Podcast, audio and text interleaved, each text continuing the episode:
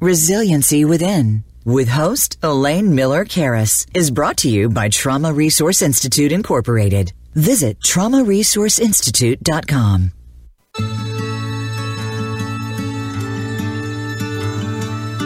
Welcome to Resiliency Within, featuring your host, Elaine Miller Karas. In unprecedented times, our beliefs and well being are put to the test. When we take the things we've learned in life and look at challenges in a whole new way, we learn to develop resiliency, which can then be used to promote healing and personal strength. Now, here is Elaine Miller Karas. Welcome to Resiliency Within. And I want to let our listeners know that we're also live streaming on Facebook Live at Resiliency Within Facebook page. And I'd like to um, welcome Dr. Brenda K. Ingram to today's show on Martin Luther King Day. I want to before we I want to say a little bit about um, Dr. Ingram and and what we'll be talking about. But Brenda and I have known each other for many years. When I was first starting the Trauma Resource Institute, I did a training for peace over violence, and she was working there then, and so that's when I we first met. One day we ran into each other in Flint, Michigan, that she was consulting with a group of folks that were working to um, help support the individuals who had been victimized by some of the most extreme institutional racism I've ever seen, which was the, po- the lead poisoning of the water in Flint. And Brenda and I ended up at the same hotel. We're going, What are you doing here? We're both from California.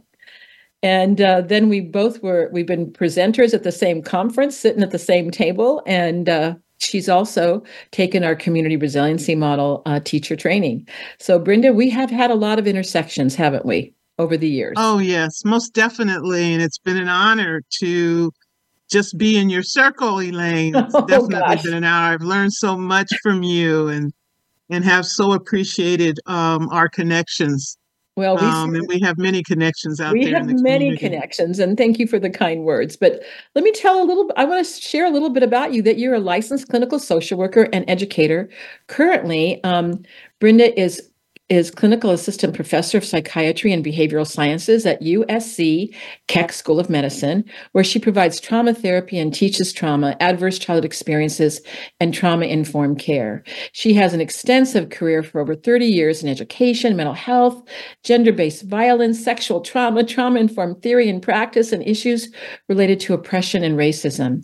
She provides trainings and consultations to higher education institutions, uh, law enforcement, and other organizations. And today's topic is entitled Racism, Resilience, and Resistance. What an important topic on Martin Luther King's Day. But I want to say a little bit of what she has stated in the past that when examining the pervasive issue of racism and its profound collective trauma experienced by people of color, it becomes evident that the concept of resilience may require a more nuanced definition and a broader perspective. Within communities of color, resilience can sometimes be perceived negatively when it inclusively emphasizes the psychological strength of individuals inadvertently perpetuating the existing racism status quo. And to truly address healing process from racial trauma for communities of color, resilience must encompass an element of active resistance that she's going to share with us her ideas about about this. But she has made significant contributions to the field, including co-authoring a chapter in the book titled Black Women and Resilience Power, Perseverance, and Public Health. The chapter that she wrote is called Resilience, Recovery, and Resistance Black Women Overcoming Intersectional Complex Trauma. Woo! So, Brenda, welcome. And what's on your mind Thank as you. we're starting today?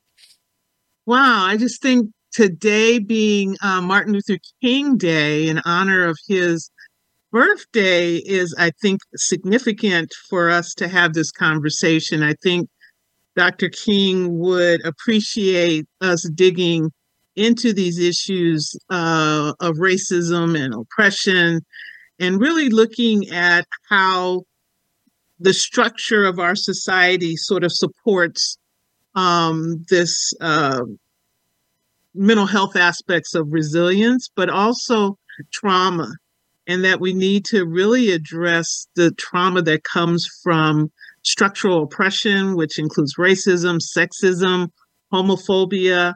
Um, so all of these sort of societal issues uh, land on individuals uh, in marginalized communities and and cause them a lot of distress.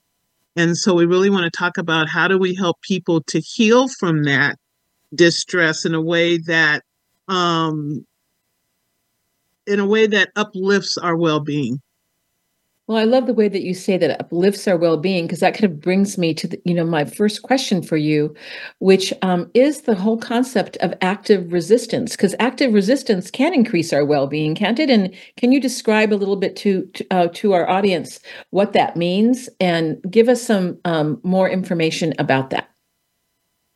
Thank you. So, active resistance means that we we take action um, that we take action to resist oppression of any kind. And so it's not enough to just sort of talk about it or to be inwardly focused so much if we are not doing something to change our environment. So we live in a world where there's what we call this bi-directional uh, influences that we inv- influence our uh, environment and our environment influences us. And so we need to be actively engaged in resisting oppression. And so that can show up in a number of ways for individuals. But when we're talking about people of color, people that come from marginalized communities, it becomes what we mean by our resilience. It really becomes a main focal point of how we build resilience in uh, in folks in, in our communities. So again, it could look like it does well, I could say it doesn't have to be carrying a sign down the middle of the street. It could be educating folks about racism or other types of systemic oppression.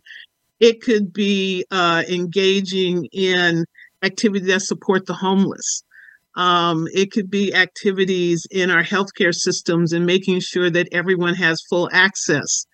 Um, that we support our healthcare providers in really listening to the stories of their patients um, and not just making assumptions based on how they look, but really doing what we call active listening. And so, this act of being active, um, taking uh, behavior and and doing things um, really leads to well-being for all of us. And so active resistance is a part of resilience. And I think what we have looked at in terms of resilience in the past has been sort of, it has felt sort of um, stagnant in some ways, um, though people need to recognize that resilience is an active process. It is not an end destination. It is constantly changing, moving, developing, and that we have this sort of balance of protective factors. And active resistance can be seen as a protective factor, just like connections, cultural identity, intelligence, uh, even a sense of humor hmm. are traits that we talk about in terms of resilience.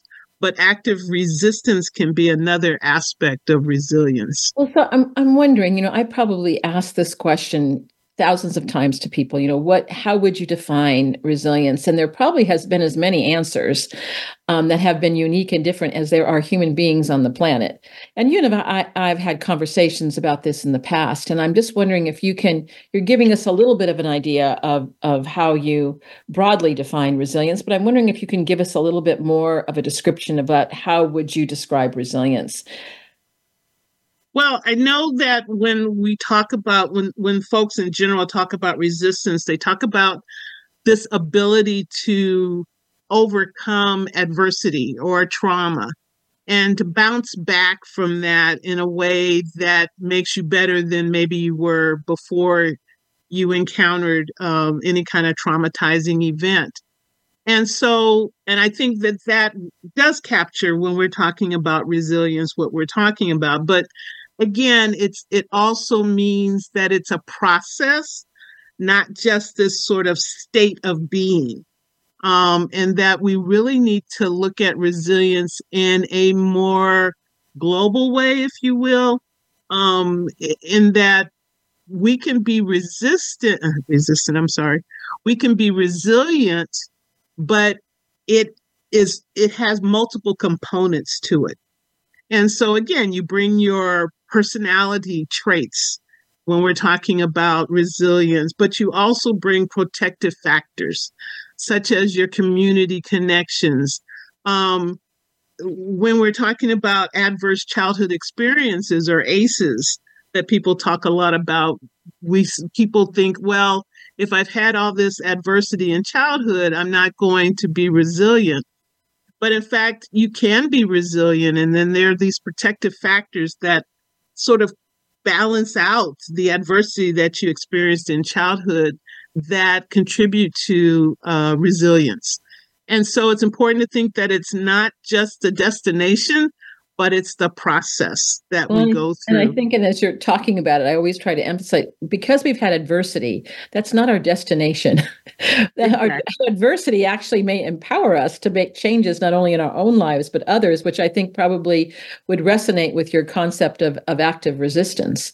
And and I think those protective factors, I, w- I want to talk a little bit about that because I know that in the work of Christina Bethell, I, I read um, uh, an article that she was interviewed. And Dr. Christina Bethell, she's um, a researcher at John Hopkins. She actually grew up in Los Angeles, but she talks about when she was a kid and she was she lived in poverty. She lived in a in a housing um, project that um, there weren't a lot of resources for kids, but there was a grandmother, and she says they called her. I think they called her Grandma Raccoon, and Grandma Raccoon mm-hmm. would have um, birthday parties every Sunday for all the kids in the housing project whose birthday it was. Now, she just had it every Sunday, whether there was a birthday or not, but she recalls that protective factor as something that was um, wonderful for her when she was growing up, even though there was a lot of oppression and and poverty that she lived in. But when I think about active resistance, I think that probably Grandma Raccoon was one of those people, right? That she was doing something positive for those kids that could mitigate some of the impact of adverse child experiences. So anyway, I just had to bring that. I read that recently. I don't know if you read that about her, Brenda, but I just thought mm-hmm. that was such a great story of the protective factors that you you and I have both oh, seen. Definitely. I mean, your spiritual beliefs, all of those things can be seen as part of your active resistance. Um, so, again, I think it's important to keep in mind that resiliency looks different for different folks, um, but clearly protective factors are are extremely important in bringing um, to, to, as we say, upping one's uh, resilience. We need those. They so, they they we feed off of those protective factors. So I'm I want to ask another question because I think the other thing from some people of color, you know, I've heard things that don't talk to me about resilience. To me, it's just a weapon. It's a weapon that institutionals institutional folks use to keep me where I am and not listening to me like that active listening that you talked about earlier I, or I sometimes call it a deep listen to what's happening in my community so could you talk talk a little bit about about that um, that perspective and just give your impressions of that? Well, I think one of the challenges um, that people of color experience is this ongoing adversity, ongoing systemic trauma that has an impact on our mental health and our well being. And folks will see that um, folks that come from marginalized communities do survive. They can even thrive. They do well. Um, they are seen as being resilient. Um, but resilient also does not say that keep on us whatever you will, we will get through it. Um, it still means, again, if, and I come from a place of always wanting to make sure we talk about being trauma informed, in addition to being resilient, is that we need to stop doing harm. Because a person can only take so much harm before you start to have some breakdown in the system. And resilience can only take you so far. But again, as we start to build more and more resources to communities that will help to build resilience, that will that's what we want to see. We need resilient communities we need resilient families. Um, we need resilient individuals. We need all of these sort of collective spheres of influence, if you will, that are going to help support our well being. And so I really like this adverse childhood experiences tree. Um, I hope that people are familiar with where the roots of the tree are in the dirt that is our historical or intergenerational trauma, and that those roots are sucking in those nutrients of oppression and systemic oppression. And that those roots can again look like poverty, uh, community violence. And so if those are the things that are nurturing our communities, how do we how do we make resilient communities? Out of resilient communities come resilient families. And out of resilient families come resilient individuals. And so we need to we need to look at those structural issues that can be choking those roots or, or at least not nurturing those roots in a way that makes sense for folks who are growing up in communities. And so we want to build communities. Um, at some point, we have this thing called community trauma, where there's so many individuals in the community, just like we were talking about in terms of going to Flint, Michigan, where there's been such a long term disinvestment in that community that people were just like, you know, one more thing heaped on us was the poisoning of the water. And so it, even though folks can't survive that, can they thrive? Um, and what are we doing as institutions to help people to thrive? Well, to build think, those Brenda, resilient communities. And Brenda, I think I just want to say a little bit about what happened in Flint, Michigan. The the governmental officials knew that there was lead poisoning happening with the water, and they chose yes. not to tell people. And certain people were told, like certain people were told, oh, they told their children, don't drink out of the water fountains. Um, but that wasn't common knowledge for everyone. So there were a lot of children, I mean, everyone in the community um, who didn't have this specific information had lead poisoning. And when we were there, you know, we saw many people who I think when you talk about active resistance, many of the people in Flint, Michigan did exactly that, didn't they? They started being involved in active resistance and and talking truth to power and saying this has to change. And there was a pediatrician who was saying, I'm seeing all these kids that have lead poisoning, and people didn't want to pay attention to her until they could no longer pay attention to her. So I just think it's really important for people to say, oh, well, that historical trauma is in the past. I hear that sometimes, right? It's not now. But then when that historical trauma are the roots the way you describe it, then those kinds of things grow out of those roots, which is that systemic issue that I think is very alive, sadly, but mm-hmm. I think what you're telling, what you're sharing with us about active resistance, it doesn't have to be the status quo. Exactly. And and it's important especially when you come from communities that suffer from systemic marginalization and oppression that we engage in active resistance. And in Flint, that active resistance was like, we're not going to drink that water. We will have bottled water. And long after the government came in and said, oh, your water's fine, and I put fine in quotes, what does that yes. mean? yes, it wasn't. They continued not to drink that water. And, and and and what was even more interesting is that then the government engaged in almost this sort of um, threatening behavior that if we will turn your water off if you don't pay your water bill and people were like, why am I paying a water bill for poison water?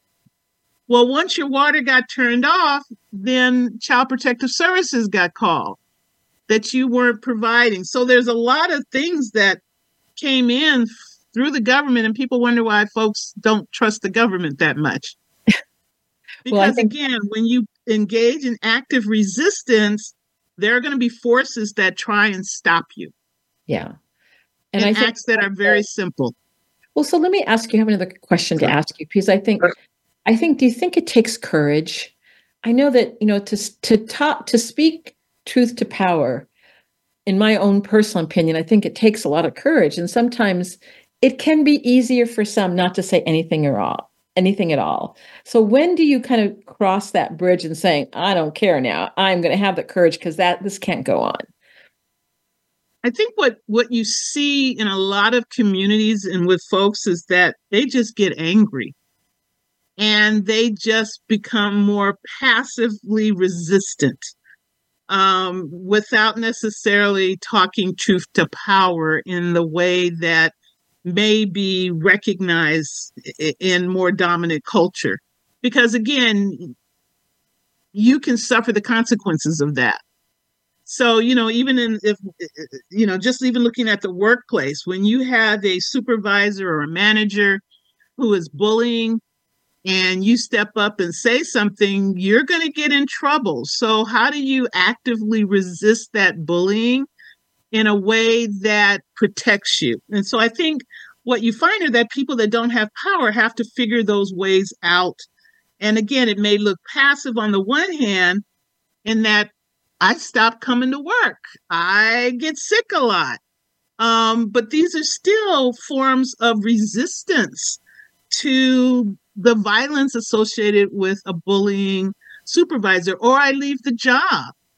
Uh, again, another act of resistance. And again, it may not always be communicated outwardly because when people are asked why they leave their jobs, a lot of times they'll say it's because they're not paying me enough which is an acceptable reason to leave your job, as opposed to, I have a tyrant of a boss, and that's why I'm leaving.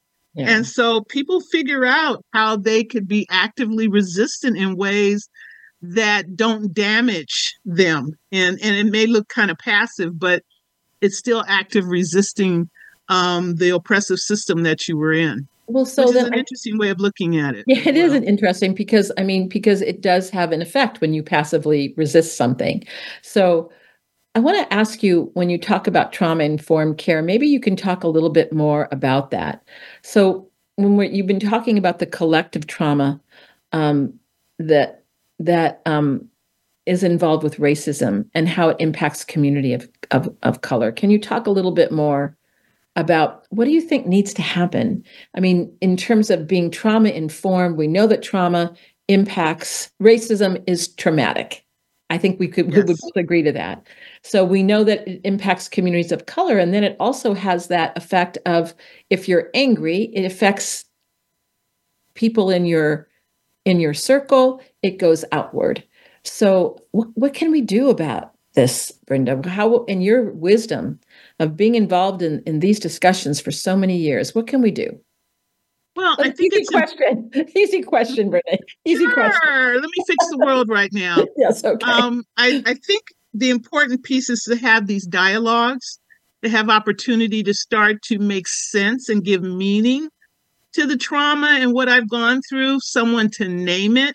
Um, it's very isolating to experience um, this sort of violence of trauma um, if you don't talk about it.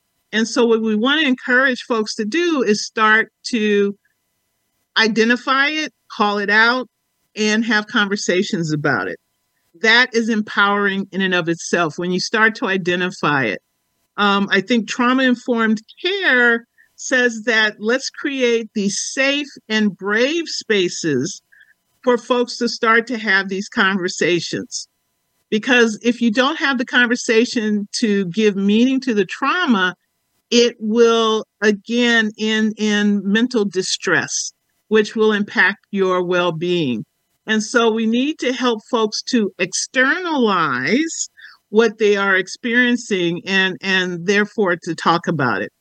Um, I find that when folks sort of internalize it, they become suicidal.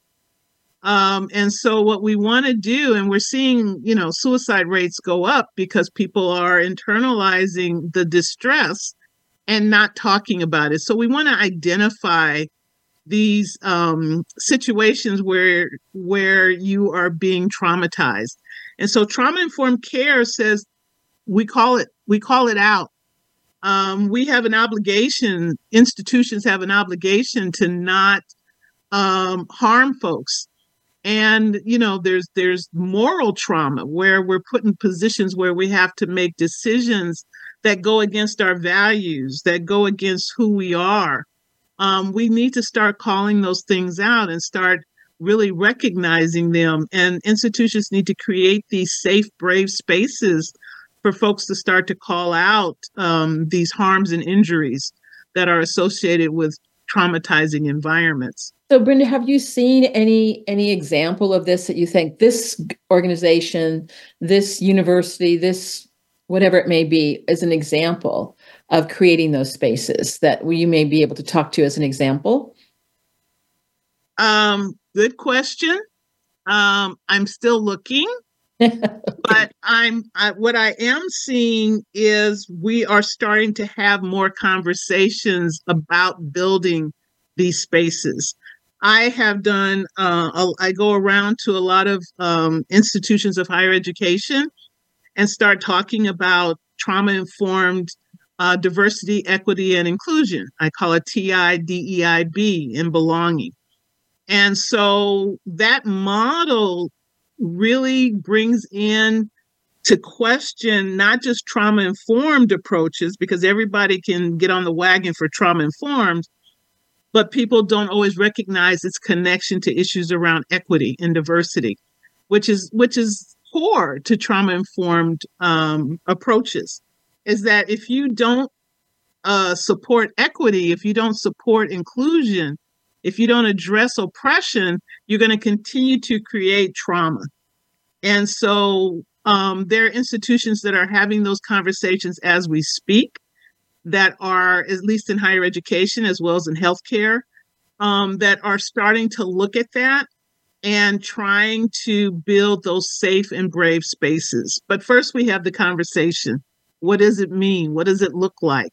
Um, how do I do that? And so we want to encourage folks to be brave, have courage, as you had mentioned earlier, to start to look at our institutions. But it's not easy because no. institutions um, are their own life force and they'll do whatever it takes to sustain that life force. Well, and I, I want to talk more when we come back from our break about the concept. I love that you've added belonging because belonging sounds like all of us.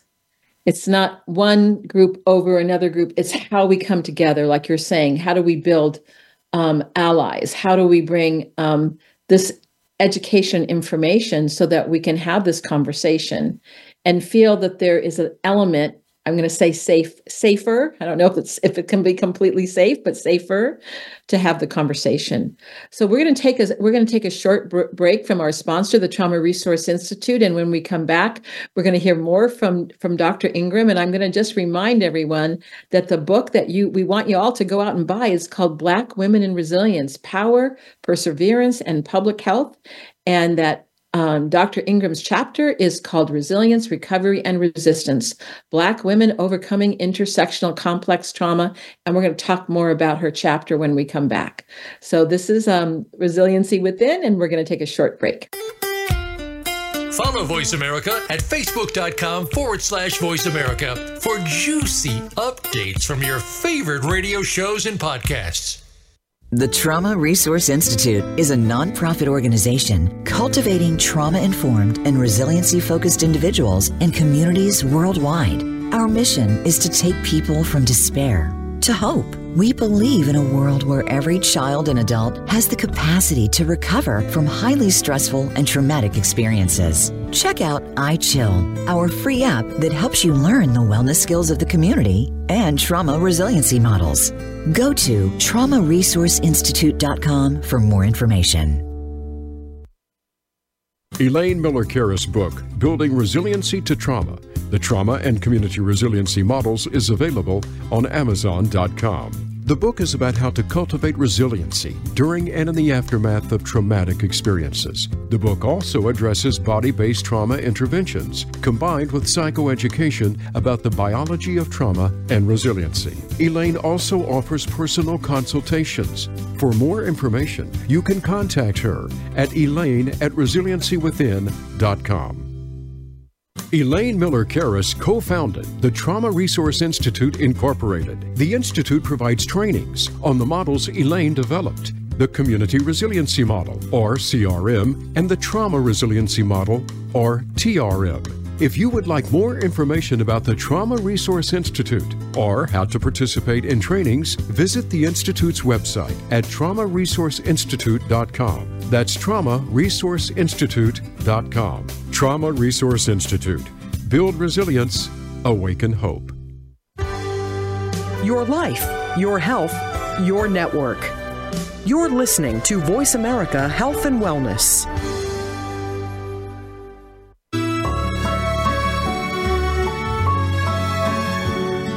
This is Resiliency Within with Elaine Miller Karas. To reach the show during our live broadcast, please call in to 1 866 472 5792. That's 1 866 472 5792. You may also send an email to elaine at resiliencywithin.com. Now, back to this week's show.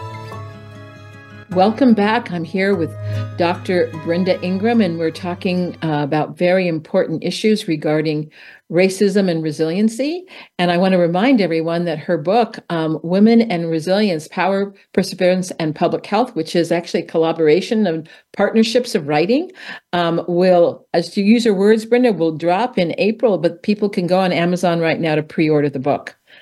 All right. So let's continue this conversation. And I want to talk to you a little bit more now about we've been talking about trauma informed practice. And I want to see if there's anything more you'd like to say about that before I go to my next question. Um, I think for trauma informed, they're, they're guiding principles, and those guiding principles include cultural uh, as well as generational um, sexual orientation issues, all of that is part of trauma informed care. Transparency, and the in for me, the number one principle is around uh, developing safety and connections. That the relationship is what heals, because the harm comes generally within uh, relationships, and so we want to make sure that we uh, incorporate belonging and connection to folks because that is paramount to moving forward is having these social connections. It is part of being resilient is utilizing those social connections. So what role do white allies have in supporting resilience and resistance um, within communities of color?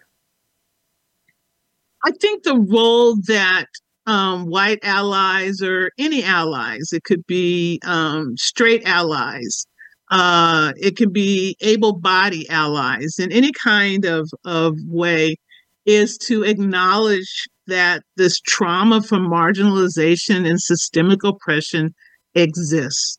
We have to be willing to say racism is out there, it's in us, uh, it's part of our our national uh, story. It is who it is a part of who we are and not to be immobilized by guilt um, because um, that doesn't help, but to be actively engaged in resistance.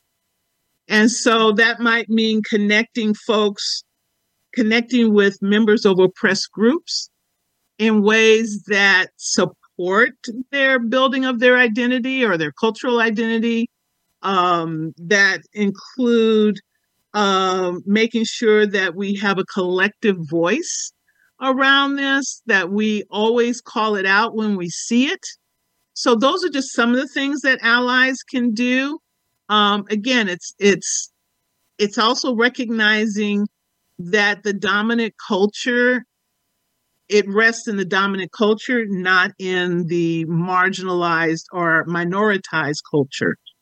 That that culture is trying to survive and what can I do to make that less traumatic? You know, I want to share something with you, Brenda. I think when it's Martin Luther King Day, um, this is connected to being an ally. When I first moved to Claremont um, over 30 years ago, I came across um, a, a, a, man and his wife. His name was John Maguire. His wife was Lillian Maguire. He was the president of Claremont Graduate University. And I was very fortunate to become friends with them. And through the course of knowing them, um, they had quite an amazing life and history, and I met many amazing people. Um, from knowing them, but they also helped me when I was starting the Trauma Resource Institute. Uh, John actually let me use a some a, a, room at Claremont Graduate University for my first board meeting, and and Lily Lillian Maguire, we called her Billy. They both have now passed. Um, uh, she actually was on my board of directors but unknown to me that that John and and Billy were were allies to Martin Luther King. And as the story goes, is that when John was just 19 years old, he was a student at Washington and Lee University in Lexington, Lexington, Virginia, and he attended a conference at Crozer Theological Seminary in Chester, Pennsylvania, where he met and his roommate was the Reverend Dr. Martin Luther King Jr. Now, mm. John grew up in the South, the segregated South, and he he changed. He changed how he looked. He uh, looked at racism and he became an ally and he was a freedom fighter.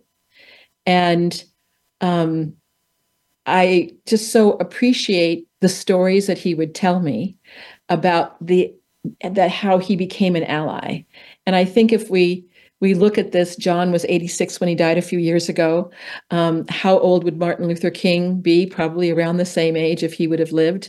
Um, but I think it's important to see that there's a history of allies that that um, people have been doing for a long, long time, and maybe we need to shine some more light on that. So I wanted to share that story um, that touches me. You know, like that one degree of se- separation. Yeah, I, I would agree. I used to teach at Pacific Oaks College in Pasadena. And Pacific Oaks College um, has a Quaker background. And one of the things that the Quakers did in Pasadena is that because they were white, they were able to buy property. Um, blacks were not allowed to buy property or things of that nature. There were covenants that kept Black folks out. And one of the things that the Quakers did is that they opened up a school and made sure that Black folks were allowed to come. Um, they basically broke the covenant that said that we were not going to have Black people here in Pasadena. And so those are acts of resistance. Those are those are the things that allies can do um, is to step in and say, we're changing the structure here. And so when we talk about even cultural humility, a lot of people get stuck on the first uh, tenet of that model where we just sit and self reflect on our biases and woe is me kind of stuff. Well, there's two other tenets, and one is to address the power imbalance between yourself and others. So, what are you doing about that? And when I meet with um, psychiatric residents, we talk about, you know, how do you use your power as a doctor to level the playing field for your patients? Um, how do you use diagnosing to level the playing field? We know that people of color, in particular Black folks, Black males, get much more heavy duty diagnosing that requires medication that is basically uh, makes you into like a zombie. How do we use our power to diagnosed differently. And so those are very subtle ways that folks are like, oh, I didn't think about it that way. Uh, diagnosing is is a power tactic. Um, if I don't want to hear your truth, I, I, I label you crazy. And so there are a lot of things that allies can do. And then the other piece is that what am I doing holistically? It's one thing to be in the room and be very authentic and supporting and and I'm there for you and then go vote for policies and practices that'll that sustain a institution of oppression. You can't do all that and say that you are anti-racist. So how are you holding up that stance of being anti-racist you have to do something. You have to actively change behavior. And so the thing your story says how actively these freedom fighters engaged in changing structure. And if you're not doing that and again you don't have to be a freedom fighter. It can be something as subtle as how do you diagnose people or what are your operational hours at your job that is make sure that everyone has access how do you listen differently all of those are acts of what I call active resistance to oppressive structures. How do you look at your policies that say, you know, you'll be punished if you don't speak English? How are you changing that? So, those are things that all of us have the ability to do as allies. I, again, doesn't have to be, you know, a rocket ship to Mars or anything like that. It can be something as subtle as changing some of the structures in our organizations. Well, and I guess the other thing, I'm, I'm going to just mention this one thing, and I don't want to get political, but I'm going to be a little bit political, I guess, and that is about voting rights. If that is where structural racism is to me alive and well. So when you have different legislatures around the country that decide to change the way districts are divided to put certain groups together who will be more likely to vote to for the power in the the, uh, the whatever group you represent, that really is not. Um, that's how that lives very well right now in today's society. So when people tell me, "Oh, that's the past, that's not the present," I really want to emphasize that I think it's really important to be factual about what truly is happening, which is, I want to mention, I didn't know what you just shared with me about the Quakers in Pasadena. I live very close to Pasadena, and yet that's also giving us accurate history. Because when we have accurate history, it helps us, I think, to change social policy. If we know that there was something that a foundation was laid years ago that we had no idea about because we were never taught about it. And that's why I you know, we, we've been very involved with the Medgar Evers um, Institute that has been really wanting to, the Medgar and Myrlie Evers Institute that has been wanting to lay down the foundations of the accurate truth of the civil rights movement, not only the past, but the present. So I just want to want to emphasize that right now as well to, you know, take a look at their web, website, the Myrlie and Medgar Evers Institute to see the kinds of work that they're doing, because that's one of the organizations that's working towards this. So I have another question. as I can tell that we could probably have two hours, Brenda, in terms of talking about this the subject or more. But how do we depathologize and decriminalize the reactions of people of, of color to racist acts? I'd really be interested in your um, impressions of that. Wow. That's another one of those let me change the world yeah, let me questions think. Yes, real quick. Uh, again, one of the things that I like about the trauma informed lens is that it depathologizes behaviors. Um, it tells us that there's nothing wrong with you, but something happened to you. And so it's important for us to recognize then when you encounter people who have had stuff happen to them uh, over generations, um, over their lifetime that they're going to be reacting. Um, they're going to be engaging in active resistance, and it's going to look different based on who they are, based on what resources they have. And it's important that we not pathologize, that we not label folks as crazy um, or or criminalize them. Um, I'll give an example. Black women have the highest rate of being criminalized when they engage in self defense against an abusive partner. They will go to jail or prison way more often than their white counterparts. So we also have to look at how we utilize the criminal justice system to continue to batter um, minority, minoritized folks um, and start to change some of that. I, I, you know, again, not to be political or either way, but just looking at some of the changes that Biden is looking at in terms of how he's decriminalizing marijuana laws or wanting to decriminalize marijuana laws. We know that marijuana laws were were used to put more people of color into prison. And we know that people of color tend to use drugs at a lower rate than their white counterparts, yet they spend more of their time incarcerated as a result of that. So we have to look at those issues. We can't turn our back on how institutions use their power to oppress groups and to keep them in line. Um, they do the same thing with women. You know, Uh, we see that with children who rise up against their abusers. They receive harsher uh, prison sentences than the parents who abuse them. So, this is not an uncommon practice in America in order for institutions to maintain their power. So, we need to wake up to that approach and deal with it in a way that makes sense um, and not blame the victim. Um, so, those are the sort of things that I think we need to start looking at. When someone is being violent, it's usually on a term where they are feeling threatened. Now, maybe they're not feeling threatened in that moment, but they may have a history of threat and they have learned that violence is all they, they can do. So we need to educate people.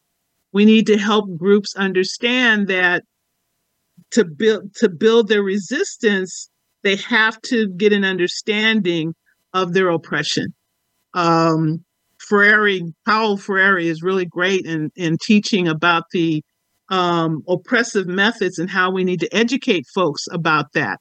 That when people know better, they do better. And so, how do we educate people about their their oppression and help them to build a collective identity that acts as a protective factor against those issues that are going on in terms of oppression? So, Brenda, let me ask you another question. I, I want to kind of um, go and talk a little bit about the book. Black Women in Resilience. It's a powerful title. And I wonder if you could give us some of the, the themes of the book that might help us understand what the book is about, that may draw us to going to Amazon today and picking it up. Thank you. Um, well, Black Women in Resistance is really about looking at all the different aspects of how Black women have survived over the century, if you will, or centuries of oppression and what impact it has had on their well being, but also how they've overcome it. And so there's chapters in the book that look at um, health status, that look at social equity, um, uh, as well as inequality, um, that tell stories of health disparities uh, in terms of cancer rates. Um, the chapter that um, I co authored really looks at this issue around intersectional complex trauma. And at the time um, that we wrote this, it was a fairly new concept. And part of what we're trying to convey is that Black women get it from all all ends, um, and that in order to understand Black women and to help Black women become resilient, we have to recognize that they have an intersectional existence and that where those intersectional or social identities uh, intersect, if you will, um, lots of trauma can also exist at those same places. And that anytime we're going to try and help Black women um, to recover or to heal, we have to look at all of their social identities uh, we have to look at where those intersections occur and address all of those intersections. And so the book really is an expansion of examples? all the intersections. Can you give some examples of what the intersections might be? What are, what are some of the intersections that, let's say, a black woman? Oh, might- here's a um, here's an example that I I, I heard a few years ago. That it is more lethal to be a black woman than a white woman. It is more lethal to be a poor Black woman than a Black woman. It is more lethal to be a poor trans Black woman than it is to be a poor Black woman. So, as you see, as we add these social identities into this individual, their um, ability to survive or even to thrive becomes challenged. And so when you carry an identity as a trans person, they have one of the highest homicide rates are for trans women of color. Most people don't think about that. They also have one of the highest rates of incarceration for nothing, if you will, just being out and about. Um, high rates of homelessness. So they're those social identities intersect into trauma, which creates more and more health and social disparities. And so, Black women have more, uh, or rather, Black infants have a higher rate of infant mortality than other ethnic groups uh, in terms of their infant mortality. And studies have tried to eliminate everything, you know, even when you look at class, education, all of those factors, even access to healthcare. And the only thing left on the plate is racism because Black women carry the uh, more uh, racism in their bodies that causes them to manufacture cortisol. And cortisol is the stress hormone. And that stress hormone is highly correlated to low infant birth weights as well as premature infant births. Those two aspects lead to greater rates of infant mortality, i.e., Black infant mortality. So, so, Brenda, I think this is a really important ju- juncture in the time that we have left to talk about healing, healing from racism. How do how do people of color recover from racism, how do we change those cortisol levels? If that is a physiological reaction that happens, we, we haven't really talked much about ACEs science, but we know that something happens to the body, to the brain, when it experiences trauma. So, some ideas about healing. Well, again, healing is dimensional. I think that's an important piece that we heal at the individual level, we have to heal in our families, we have to heal in our communities, we have to heal as a society. You cannot recover from racism until racism no longer exists. So, recovery from racial trauma starts when racism ends. So, what is how are we going to recover? But what we can do is start the healing process. Okay? You can't go into recovery from trauma until the trauma is stopped, but you can heal along the way. So, how do you do that? One, you start to build your cultural identity. You start to look for other folks who have your same experiences to build this sort of collective um, understanding of what's going on. You name it, you have to name it if you are a mental health provider, you have to help people to name it. Okay. You can't be in that room with a client and not talk about racism. If you're not going to talk about racism, please do not work with people of color. That is part of their reality. And we need to help them to find their voice around that. And then again, we have to recognize that all of these issues have a social historical context. Okay. It didn't just start here, it started further back. So we need to make sure that we do that. And we need to make sure that we help people to take action, all right, in their own healing. So we're going to teach some breathing, yoga, some some sort of self healing activities or practices. But we also need to make sure that we help people to connect in their cultural history. And so connect that, that, belonging that you talked about. That's that got, belonging. That is a key to uh, inoculating against the impact of of oppression. Is that Brenda, we have one minute left for you to say your parting thought to the audience. My parting thought to the audience is take action. Take action, okay. Take action to resist uh, any kind of oppression. Everyone, if they take action, they're going to see a change. And that action is going to look different based on who you are, where you come from, but take action. We know, just in looking at it from a mental health perspective, those who take action do much better than those who do not take action. So, and I want to remind people that they can read Black Women and Resilience, Power, Perseverance, and Public Health.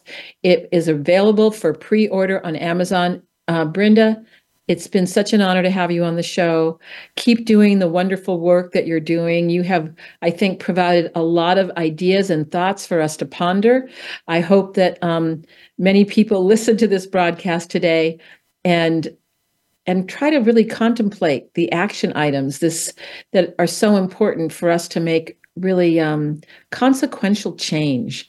And I want to remind my listeners I, I end with what else is true.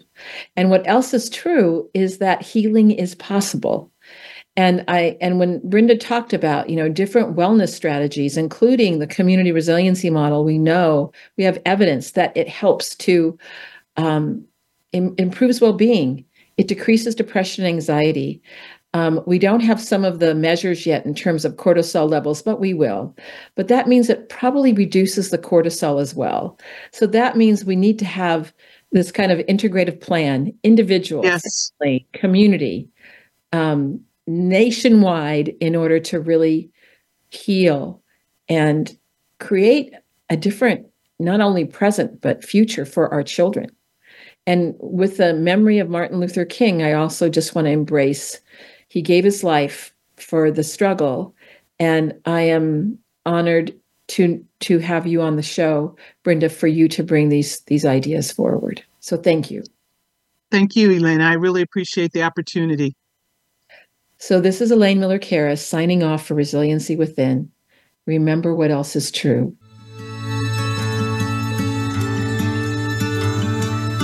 Thank you so much for joining us this week for Resiliency Within. Please tune in again next Monday at 4 p.m. Eastern Time and 1 p.m. Pacific Time for another edition featuring your host, Elaine Miller Karas, on the Voice America Health and Wellness Channel. We'll talk again soon.